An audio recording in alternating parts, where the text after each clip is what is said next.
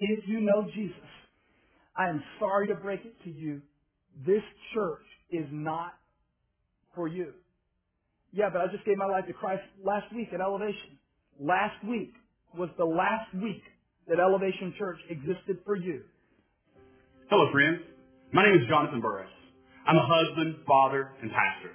I've been in the ministry for more than 28 years, and I love studying and discussing the Bible. If you share those interests, then this is the channel for you.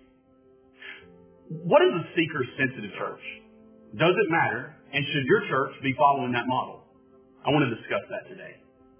We do one thing. We preach Jesus so people far from God can know Jesus. And then we train them up so that others can know Jesus. It's called kingdom multiplication. It's what Elevation Church is all about.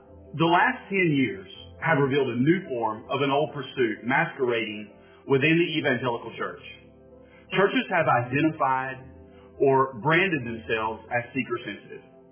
Many of these seeker sensitive churches have become mega churches with charismatic pastors enjoying celebrity like personality status in the evangelical world and in the secular world. These pastors have uh, and, and their churches boast of millions of converts. They fill massive buildings, and their non-controversial and non-confrontational styles have garnered support from Christians and non-Christians alike. But is it biblical? A seeker church tailors their services to the unsaved or unchurched person by making their experience as, in, as inviting, comfortable, and non-controversial as possible. Don't focus on their sin. They already know that they're a sinner. Don't beat them down by telling them that they're not good. People are already depressed. Don't tell them that they're wicked and sinful. There's no need to focus on sin, judgment, judgment, righteousness, and morality. People need the good news of the gospel, not the bad news that they're sinners. now you may think that I'm exaggerating, but I am not. Listen to Steven Furtick pastor of Elevation Church in Charlotte, North Carolina. It's always been in you. It's always been in you. That teaching gift has always been in you. You just have to get past what you would put on yourself. The idea that I'm not a preacher, I'm just a little girl. The idea is to get as many non-Christians inside the building as possible to hear the good news. And many are willing to do whatever it takes to get them in the door elaborate musical concerts that rival the secular performances of the biggest pop stars to keep people entertained and hyped for the uplifting message from the dynamic and energetic pastor is the prescription that seems to work best for these churches. While seeker-sensitive churches claim to have a noble purpose behind the theatrics, they're trying to reach the unsaved with a gospel that does not involve sin, hell, repentance, or a Jesus who is the exclusive Savior and the only way to heaven. These things are seen as too divisive. The premise of this movement is that people are seeking after God and they really want to know Him, but church is scary and traditional services are too boring. It's too much of a culture shock to reach and engage today's non-Christian in an old-fashioned, outdated way.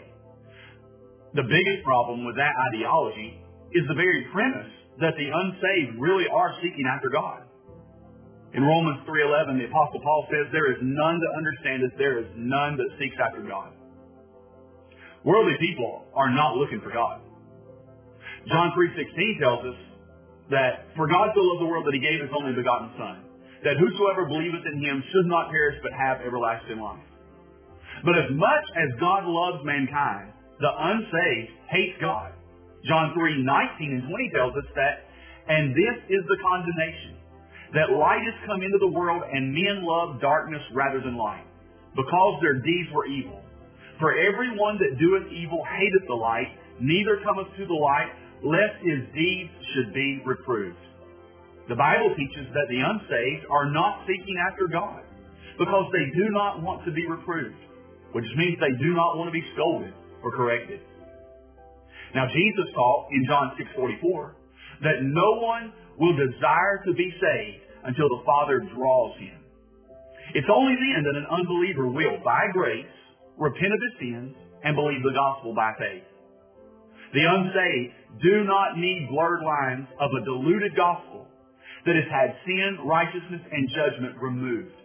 Those are core parts of the gospel. No one will ever be saved until they know why they must be saved.